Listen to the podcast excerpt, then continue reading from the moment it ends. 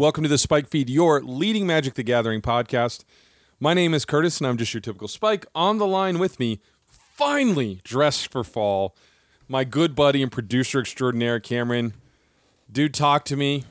October is finally hit. It took us about halfway through the month, but we got there. Working the pullover, right? Like that's the thing I look forward to every fall. Yeah, dude, again, this has been a rough month because people always ask, why do you live in the Midwest? And the answer is October. Okay? That's the True. answer. That's it.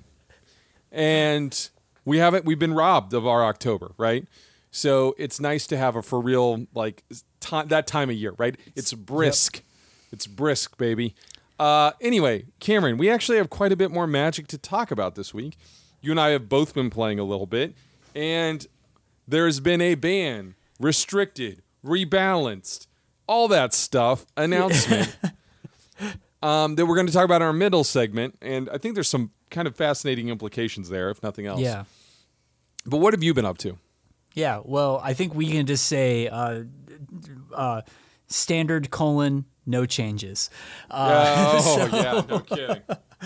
um, standard. Uh, I've been playing quite a bit still on MTG Arena. Like I was busy Friday night, so I wasn't able to go out to play cards and paper. Uh, it's two weeks in a row, and that really hurts. But Arena's there. It's the band aid. Um, I'm, I, I, I said brew in the uh, the thing. It's not really brewing. It's taking somebody else's list and like trying to figure out, just refining with with the Cameron. Our version Bay, of brewing, right? Our Yeah, version yeah. of brewing. Uh, so, I mean, I was convinced, dude, convinced. Uh, when I hung up with you on the phone call last week, that Alrund's borrowed time. It's gonna happen this week, and you know, here we go. Nothing. So, um, I was super bummed about that. But in the meantime, I have been playing um, this Esper list that I like, not fully tuned, but I'm digging it. And it's not running Alrund's Epiphany. Uh, it's running Imarith, Desert Doom, Niko Aris, which is like that uh, planeswalker that costs X white, blue, blue, and Oh, it allows yeah. you to create an enchantment to sacrifice and Some shards or interest- whatever. yeah, the shards. Not a great planeswalker. Like we're talking, that's a chaff planeswalker at best. But within the context of this deck, it's kind of interesting. Um, and the card that actually I, I've been having like the best success with, and the thing that I would like to talk about is Meathook Massacre, which is the enchantment costs two and X. You pay X, and then each creature on the battlefield gets minus X minus X. On top of um, whenever a creature you control dies, your opponent lose one life, and then whenever a creature an opponent controls dies, uh, you gain a life. So it's just like a classic black card that I really, really dig. Um, and using that in combination with Doomskar, which is still the best removal spell I think in standard right now, um, it works pretty well. M- Running like Vanishing Verse as well, which against like the mono white opponent has just like I can wreck them. It's great. Um, and surprisingly, Jwari Disruption, which I don't know if the blue red lists are running this, like it's been like a Some here and there. surprise hit for me. Like it definitely on the play, I'm playing it. Um, i- if I'm on the draw, I'm removing them on the second go around. But they definitely have utility, and they're a great little gotcha card that um, has been working fairly well. So I don't know, like it, it, playing like the Esper list, playing the blue light list. At the end of the day, I'm asking myself, why am I not playing Blue Red Dragons? Because that's really, I think, the best control list, the best deck that you could be playing right now. Um, and I'm just really surprised to this day that we're still running Alrund's Epiphanies. Uh, yeah. So, I I ha- look. I've just kind of given into the fact that I'm just a total homer for this standard, um, because there's a good blue black control deck, and and that's just home to me. Yeah. And I love looking at different people's versions of this deck. I love playing the different win cons. I like seeing how light on win cons I can get and how heavy on answers I can get. right? I don't know if you've seen the. Do you know what the card Go Blank does? Mm, no. It- It's three. This card just wrecks blue red decks.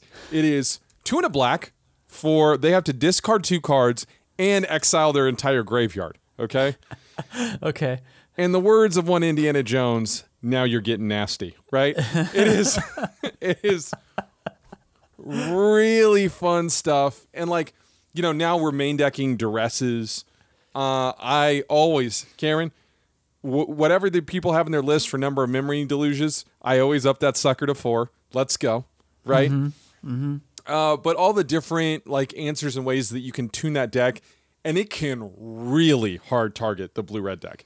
The problem is when you do that, you're kind of giving away the green matchup, um, and so you kind of just have to make peace with that a little bit.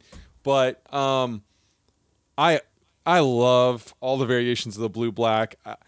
Just full disclosure, I like it so much. I can't get off it to play the blue white deck, which is also very much my style. Um, I have the blue red deck. I like you. I think it's the best all around deck. Uh, I can't believe Alrund's Epiphany is still just kind of allowed to be around. Um, to be honest, and again, this might be play skill, who I'm playing against, sample size, you know, et cetera, et cetera, et cetera. The mono white decks and kind of the mono, mono green decks have not impressed me that much lately. Like, even when you lose to them, it just kind of feels like, eh. Um, especially the mono white deck. And I don't know, again, if that's because I'm on blue black, but it kind of just feels like I have a lot of good matchups. My worst matchups are just kind of fringe things. Like, I lost horribly today to a rogues deck right? That I just didn't have like adequate answers to because you build so much to what's already like the meta game. Um, But yes, love, love, love that deck. Let me tell you what I didn't love, Cameron, was my time in historic. I decided to kind of tiptoe back in Hmm. and see what was going on as we're about to cover lots of bands. And so I just thought, you know what? Step one, let's play Phoenix, right? And I I played six matches, I think. Literally every opponent was on some kind of mono white or white green Maverick style hate bears deck. And that's not necessarily a bad thing, but specifically Esper Sentinel in Esper Sentinel into uh, Thalia, it just kind of became this repetitive play pattern. And yeah, it's pretty good against Phoenix. Like post board, I have Sweltering Suns, and sometimes I could get those off, and then I could get them, and then other times I could whatever. But the the truth of the matter is, is like they kind of nerfed this format down to a level where okay, now we're in these like you know hate bears matches. But if you look, they've printed a lot more hate bears lately than they have. and so you kind of end up with all these restrictions on you. It kind of feels like you're playing against legacy workshops more than Maverick or legacy death and taxes, where yes, those things would re- restrict your mana, but there was also like Stoneforge Mystics and Flickerwisp, right? Now Yeah. it's Vryn Wingmare, you know, uh, the oh, the the the three man elite spellbinder, Thalia, Esper Sentinel, like all that stuff, and then you can kind of wrap it up into other things. And again, I know people are going to say, "But Curtis, you love Maverick."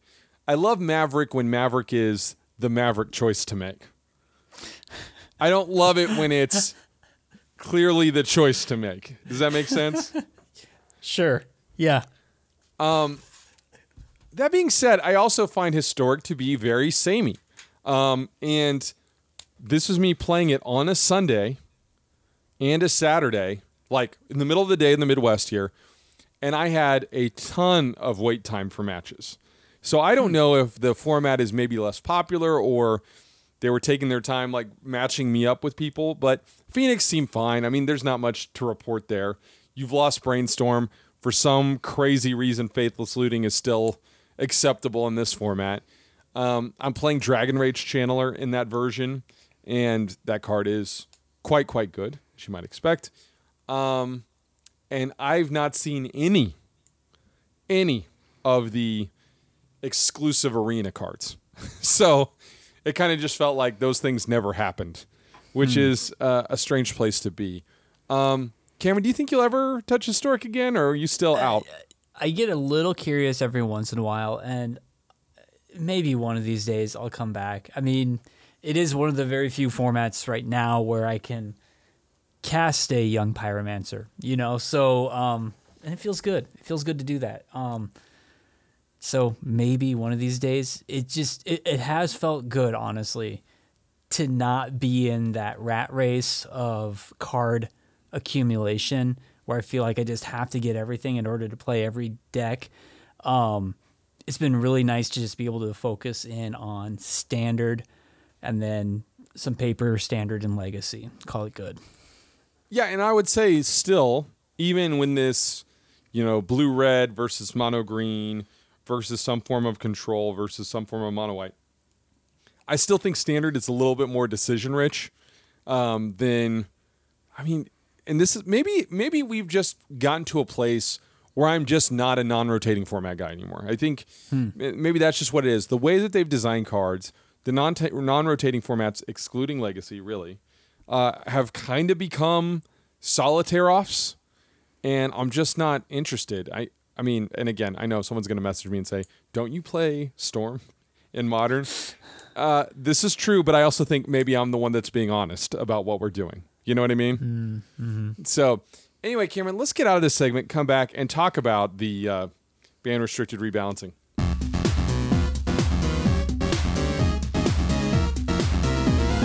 All right, Cameron. So, weirdly, I feel like this is maybe the first banned and restricted announcement that's happened in many years that you and I did not exchange a text message over.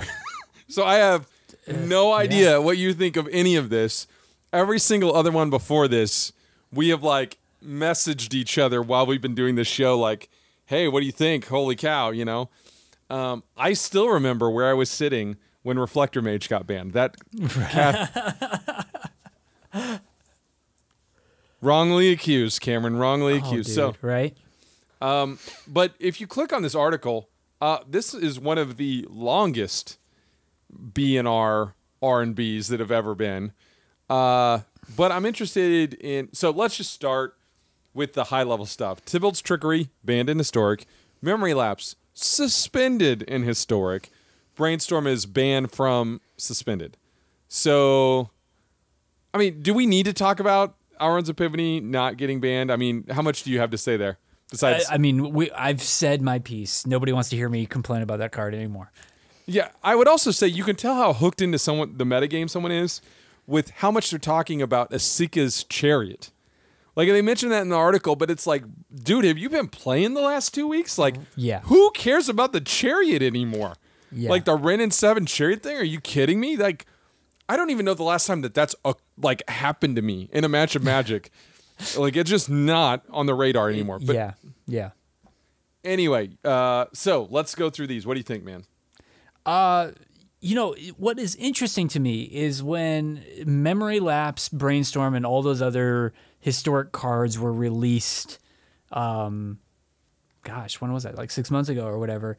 Um, I remember being very bummed that Counterspell was not part of that. Um, you know, it was being printed or whatever or released, but it was just an automatic. It's not going to be in historic. And I thought, well, I think that's actually really good for the format. Memory lapse being suspended, does it play a different role than counterspell? And it, I mean, because if memory lapse is too good for counterspell, or too good for historic, is counterspell too good for historic? Because in my mind, his I- still feel like counterspell. Yes, it is the best counterspell second to force of will that you could be playing in most situations. Um, but that's the one that got me the most interested just because I think it is the most abusable, the most loopable thing you can do. Um, and I'm just kind of curious what you think, I guess, as far as like, is Counterspell too good for the format? Because clearly it seems like it might be. Uh, I think it would have been one of the better cards. I think the lower the power of the format, the better memory lapse is. Um, first of all, shout out to Homelands, the off malign set that memory lapse was printed in. you know, I I'd have to double check, but I believe this is the first card to ever be suspended slash banned slash restricted as a card from Homelands that doesn't involve anti or something like that. So, I mean, notable, like in the landscape and the history of Magic, everybody says Homelands has got no power level. Well, we're looking at banned card from Homelands right now. so you tell me. Um, anyway, I, I do think memory lapse has a deeper like psychological effect on people than maybe the quality of the card, but two blue versus one in a blue for functionally like the same effect is super relevant, right? Um, the mana is really good in historic, so maybe that wouldn't matter. But it is weird to think like Archmage's Charm is legal in historic, and while that is three mana, it is blue, blue, blue, and like you, I you almost never see it, or at least you rarely see it. Um, but that got printed in the historic horizon, so I think the control deck was definitely the best deck, and this certainly played a role. And it's nice that control has to recalibrate a little bit. So I think in terms of balancing what the format is in historic is fine. But again, you get into this like, and we can get into this with brainstorm. What exactly was the thought process here? Because some, like you said, some of those cards were not legal, deemed too powerful, et cetera, et cetera. Um, and I'm t- I'm here to tell you, I think Swords to Plowshares would have been one of the best cards in historic. I don't think there's any way it would have been banned. Um, and so you know, we kind of lived in this world where some of those mystical archives were allowed, some were not. Um, Lightning Bolt, I think, is again one of those interesting like, hmm, would that have ended up here or not? Um, but anyway, like, uh, what was the other ones that weren't legal? Demonic Tutor, Dark Ritual Yeah, dark writ. Um, yeah. there there was a few of them, right? Mm-hmm. Um, brainstorm moving from suspended to banned is like, hey, I guess I can have my wild cards now. Thanks. Yeah. Um, the EV, like the biggest slam dunk ever, right? Really? Right? Dude, if, if you if we were to travel back in time and to tell Cameron of the past, hey, brainstorm is going to get banned within a year of being in the format, you'd be like, yeah, of course. Yeah. Card is way Yeah. too good. Although I would be asking myself, why is Faithless Looting not like literally right behind it?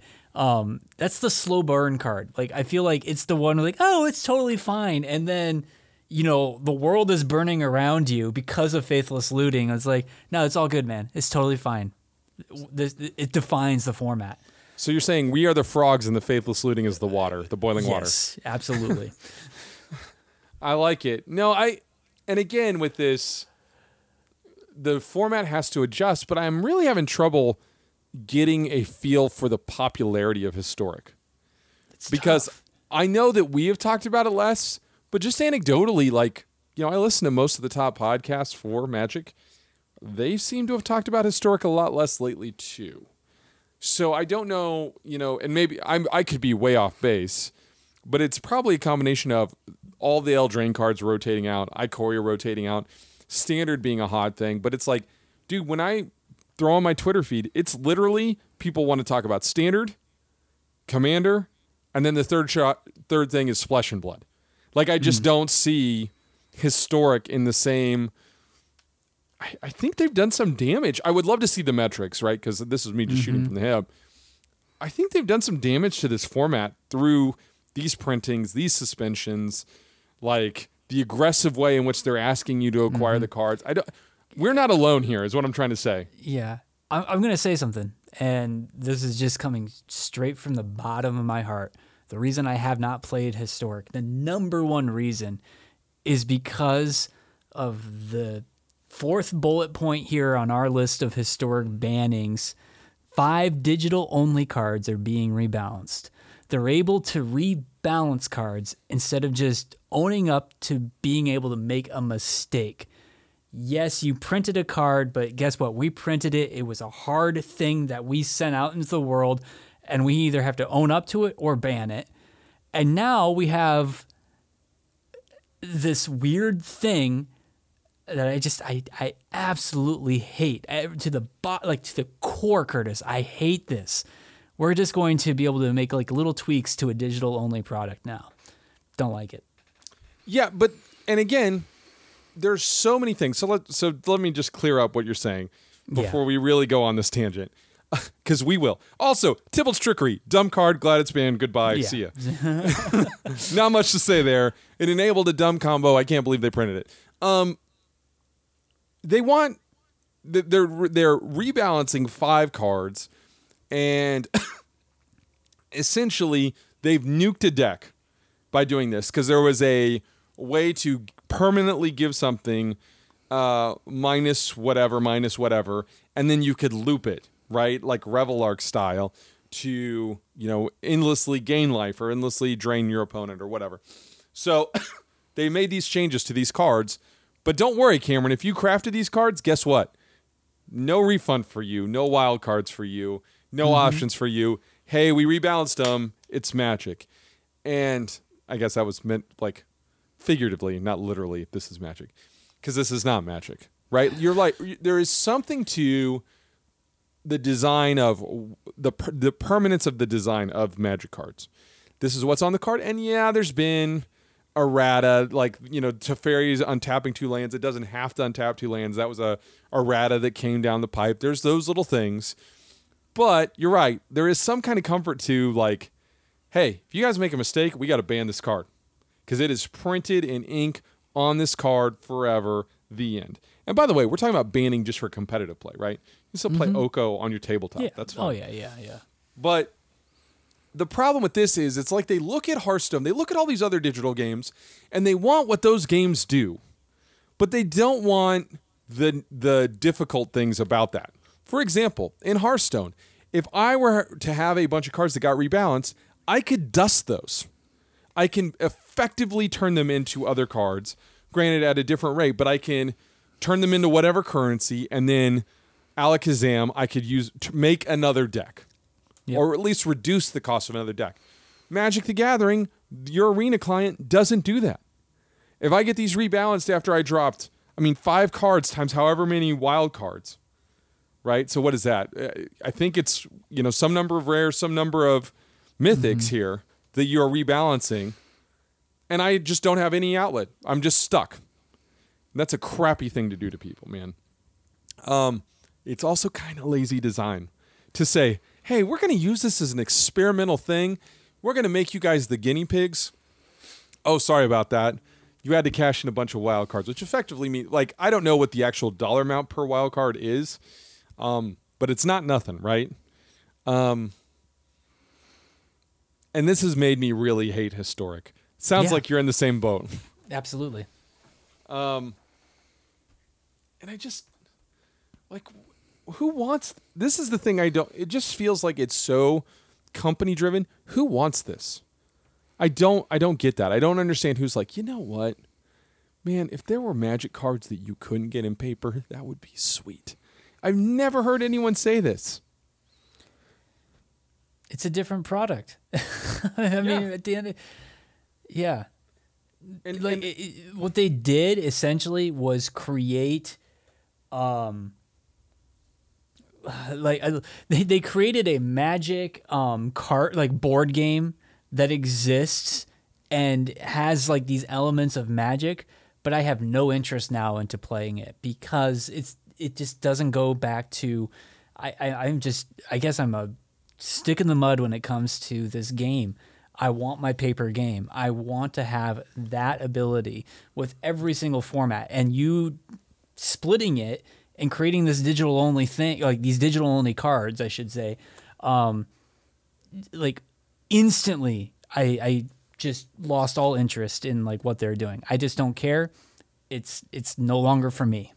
And I and the thing that I don't like is when people again talk to people like you and I, like we're just total luddites and we don't understand how video games work, how all these other things work. And it's just like, dude, I interact with this stuff all the time. The thing that makes Magic special is that there's a physical component. And to rob it of that just seems dumb. Setting aside for a minute the kind of you know game restoration element of Magic, right? Um, which Watsy has done just a completely awful job like completely terrible.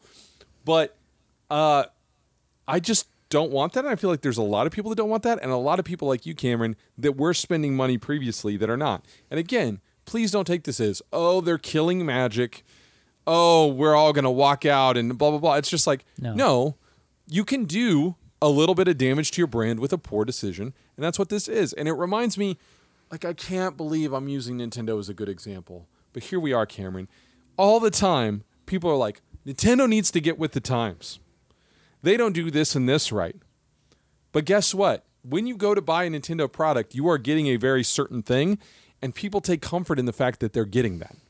And it's worked for Nintendo to the tune of a billion dollars and many decades of success. So, like, you could have that here. This is what, you know, use whatever company you want, right? That, like, is the outlier. But, like, constantly chasing down Hearthstone, Valorant, like, we could go on down this list, is a waste of time. And it just mm-hmm. feels like this is what these this executive team wants. It's like, hey, instead of being the best card game in the world, we really want to be a B tier digital game. And Yeah. it's not worked out. Like the strategy hasn't worked. Like look at the Twitch numbers. You know, nobody's like, "Oh man, uh, digital only historic cards. Let's watch all day on Twitch." That doesn't happen, man. Yeah. And all you've done is you've unplugged a bunch of old timers like you and I. Oh well. Yeah. Anyway. Yeah. Did you have anything to add to this, Cameron? I'm sorry. I mean, I think that's really what it comes down to is that like I feel like the company has said the Saturday afternoon tournament that you want to go to, Cameron, is not as important as this digital thing that we want you to do on Twitch or whatever. It's like they are ignoring the very fundamental thing of like what makes Magic great. Um, and I just don't need that, especially post 2020 COVID. I want every in-person thing in paper as much as possible, and like it, they are they are ruining that for me. And and all these other companies that have these things that they're chasing, like you think Blizzard wouldn't kill for an in-person Hearthstone community in every small town in America? Like they would kill for that. Right? You had that. You had that in hand. And I mean, I I think it's a strategic decision or but maybe it's not. Maybe it's just neglect. I don't know. I don't know. Um, but yeah, like, sorry, we're like extrapolating this way out. These cards are a terrible idea. They continue to be a terrible idea. Reading this article reinforces that they're a terrible idea. And the best thing you could do is the next BNR announcement. You should ban them all, admit your mistake, give everybody their wild cards back for them, wash your hands of the whole thing, and grow like grow a spine. And make it right and make it right uh, and rejuvenate your interest in historic but again i'm sure i'm going to hear that i'm like way off base and being a crazy old man etc all right cameron well uh, let's get out of this segment. Speaking of being a crazy old man we're going to talk about some old video games. We'll be right back.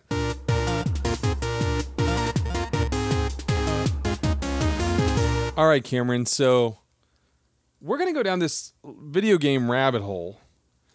Apparently, you're just feeling Metroid, huh? So you finished Metroid Dread, big thumbs up. Big thumbs up. Uh, a very challenging game. Very. it- um, how do I, it, it felt very quick in some ways, even though it was hard, and I died a lot and played some of those boss levels a lot, a lot. Um, it still felt like a very quick playthrough. Um, and now it's just a matter of like kind of playing through it and getting the hundred percent all those like fun like little unique challenges and puzzles that are within the game. It's a great game, highly highly recommend it. Um, but for me, the better game, the, the ultimate game is Metroid Prime. And um, I'm revisiting this. I had bought this, I, I've played it, I don't know how many times on the GameCube. I picked up like the Wii version that like remapped the controls for the Wii. So I'm playing that on my uh, my little historical archive of video games that I have over here, and just uh, I picked it up and played the first four hours of Metroid Prime. And if you're a listener out there who ha- has a GameCube or a Wii, has access to Metroid Prime, I think Metroid Prime is probably one of maybe I don't know two or three video games from that era on the GameCube that you absolutely must play. It's a must play. It's um It is so good. The the way that they were able to extrapolate the 2D Metroid of Super Metroid into a 3D world so elegantly um i- is really incredible. Like I mean it's like the best in my opinion better than like Mario or Zelda as far as like that transition to 3D. I think they just did a really great expression of of that game in a 3D world and made it something completely new. Um it, the soundtrack is great. The, s- the graphics surprisingly hold up for being 20 years old. Um, super good. Um, so like just going down that nostalgia rabbit hole, dude. It's um, it's a really great game. Yeah, yeah, and uh, runs at 60 frames a second, which is a big deal for that era. Yeah, Um, you know, where the the Nintendo 64, like Zelda and Mario that you were referencing, they ran in like the mid 20s mostly. Yeah, like if you were to sit down and play them now, which some people are about to because they're going to re- re-release those on Switch for the Switch Online, uh, what they're not smooth experiences at all. Where this very much is. Um, I think the the hardest thing is, is if you're picking it up on GameCube is getting used to how you have to do the look controls um, yeah. Because they are significantly different. Uh, supposedly they've been reworking that trilogy for Switch for a while now. Um, Give and it to me. Just feed it to my veins, man. yeah, I, I, I think the first one is great, and the second one, unfortunately, veers off into uh, it's a little more obscure and a little bit too challenging for what they like. It's not challenging in the way that Dark Souls and Demon's Souls are, where it's like it's very clear how you messed up or why it's challenging. There Yeah. are points in Metroid Prime 2 where it's like I'm not sure what I'm supposed to be doing or why this is going wrong. Uh, and I never played three Yeah. because it was Wii Three is- only. yeah, that was only on the Wii. It it's fine, but I mean it it just didn't really feel it to have the same magic sauce as that first game. And to your point, uh, the second one, Echoes, um, I do enjoy that game, but to me, the reason that game doesn't work is because of the limitations of how those controls work and the difficulty of what they set it at. So, like, they ratcheted up the difficulty, but even though I really do like the controls, some of the things that they're asking you to do, like where you half hold down the X button while pushing the A button to aim and strafe just didn't fully work. Um, especially for like lock on sort of things where you had to manually do that. So I'm going way down to the rabbit hole. But yeah, that game, it's good, but its limitations were because of the controls and mechanics that were kind of already built into that game, the DNA of the game. Yeah, and uh, I mean, I'm sure there's like not so legal ways to get Prime, but I'm sure it's a cheap game to pick up on GameCube now, Oh, right? it like, has to be, I'm sure. I'm sure That- you that- could go to like a used store, eBay or something and find it. yeah, it can't be it can't be that terribly rare, but uh, no, dude, I I've actually revisited that a couple years ago, played through the prologue and like up to the first boss kind of thing, um, and I mean, still plays beautifully. Like it, Yeah, it's it's really something. Um, so uh, I do want to mention before I get into Castlevania, um, this game Back 4 Blood. Have you seen this advertised? You know what this is? Don't know what this is. Well, I mean, look, hey, all it is is it's the team that made the Left 4 Dead's. They Okay. are making, but it's Back 4 Blood. Left 4 Dead is owned by Valve, and the reason I just want to bring this up is it is a Game Pass game. So I just downloaded it real quick, and I played like two missions. And hey, if you're looking for that a co-op like this would be a fun thing to do with buddies but if you're looking for a co-op somewhat linear. Like this is not a horde mode kind of thing. It is you going through these chapter missions. Yeah there are tasks that you have to accomplish and sometimes you have to defend points or whatever but it is not like um, you know halo or gears of war horde mode where it's like hey you're in this room. We're just going to keep throwing waves at you. It's a little bit more uh, driven than that narratively driven and they randomize things. Uh, so if you're looking for that, and I love this mode on Resistance Fall of Man 2, that was very much this. It actually came out like a month before Left 4 Dead, but a very similar kind of thing where it's just like you're with this team. And each, but everybody's got powers in this. They they give you bots, Vermintide games, which are Warhammer Uh, that that is that only with you know swords and bows and arrows and stuff. Um, so if you ever want to feel like you're, you know, leaving the the bridge of Khazad-dûm with the orcs, you know, you, you go in the Vermintide direction. Um, but anyway, the problem is, is they've also decided to stack on a bunch of like, like the attachment system from Apex or PUBG, the like kind of a loot thing like from Destiny, hmm. and then they do a Counter Strike store at the beginning of all, all these missions, and it's like, guys, why, why do we have all these things in shooters? I just don't want it anymore, and. I don't know how to explain this. And it's like we live in this weird world where like Call of Duty campaigns are like the purest expression of a shooter now. it's ridiculous. Right? Everything else has got loot and you got to grind and you got to get your perks and you got to you got to get this power and you got to like even the new Doom. There were so many mm-hmm. like and I didn't get nearly as far into it, but there were so many things going on. It's like I just want to run and shoot demons with heavy mm-hmm. metal music in the background. I don't need to. Oh man, I need armor, so I got to use the flame attachment. Like, stop. Uh huh. Yeah. And this, you just want to run through with some buddies. Anyway, I just play with randoms, and once you get all that stuff out of the way, dude, it's Left 4 Dead, and it's a ton of fun. Uh, even like the played out zombie motif, which I think we can all agree is like enough is enough already. My God, um, it's it's a good game, and like it's the perfect Game Pass game, right? Because like if you and your friends have it on Game Pass, you can do an evening of it Yeah. call it good. You know what I'm saying? Um, but I want to talk more about Castlevania, Cameron.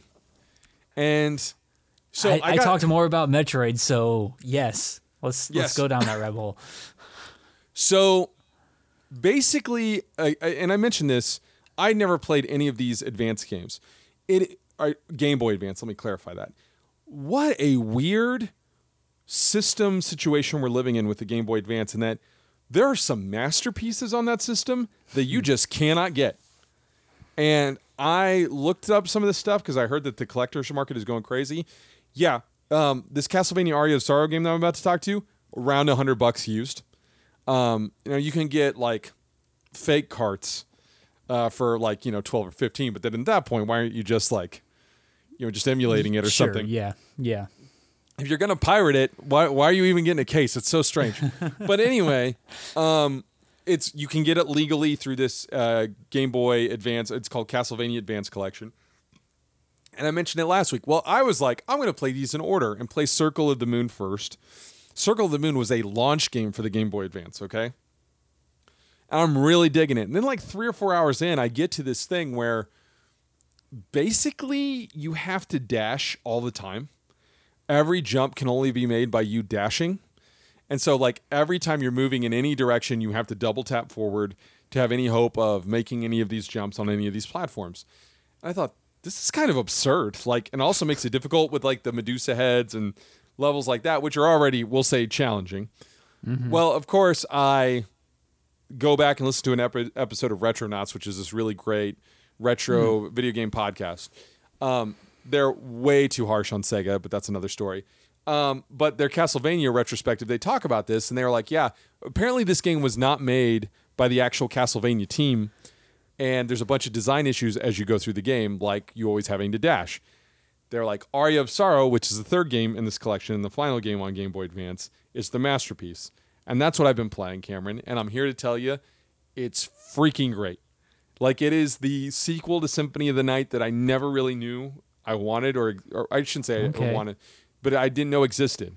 And it's worth the 20 bucks within of itself, right? Yeah. It's like the middle game is supposedly also good, but I just wanted to jump to the best one because I'm, you know, limited time.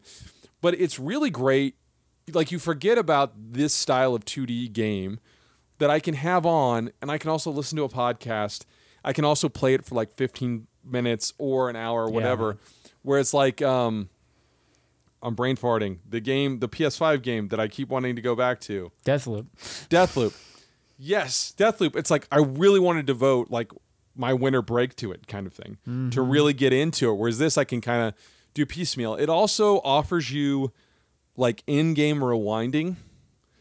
So That's the awesome. the Castlevania games are a little tough, so that can kind of help smooth this out a little bit.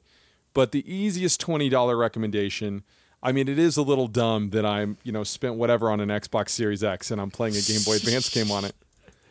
But uh, yeah, dude, like, there's no way to play a bunch of Game Boy Advance games. What a weird. There's like that weird era of Game Boy Advance, Game Boy SP, where like there's like you said, just some really incredible games that came out right before the DS, and um, yeah, I, I feel like that's just like a hole you don't see anything like unless you're really specifically looking for it, you're never gonna find it just sitting on like a you know used game store shelf. Yeah. Yeah, but like Advance Wars, Final Fantasy Tactics Advance, these Castlevania games. There Yeah. were Sonic games that were really good uh, on the Game Boy Advance. You know, I think a lot of people re like for me, I learned Final Fantasy IV this way, uh, playing it on the Game Boy Advance. Um, so there, all that stuff got re-released. A lot of Super Nintendo hits, right? But there was some really good stuff here, and like, there's just no respect, no mention of it. But instead, and look, I love the Sega Genesis, but why do I care that that's coming to Switch Online when there's like a million ways to play all the Genesis hits, Yeah. right? Yeah. Like, look in your back pocket. You probably have a copy of Sega Genesis hits. Um, it's so weird.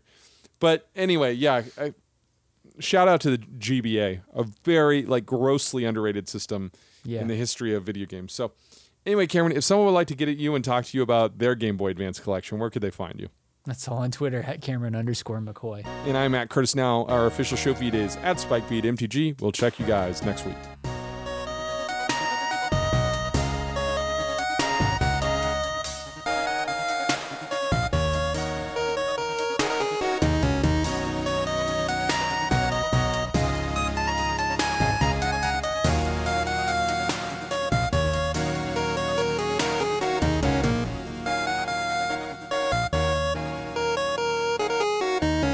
Would that be the BRRB?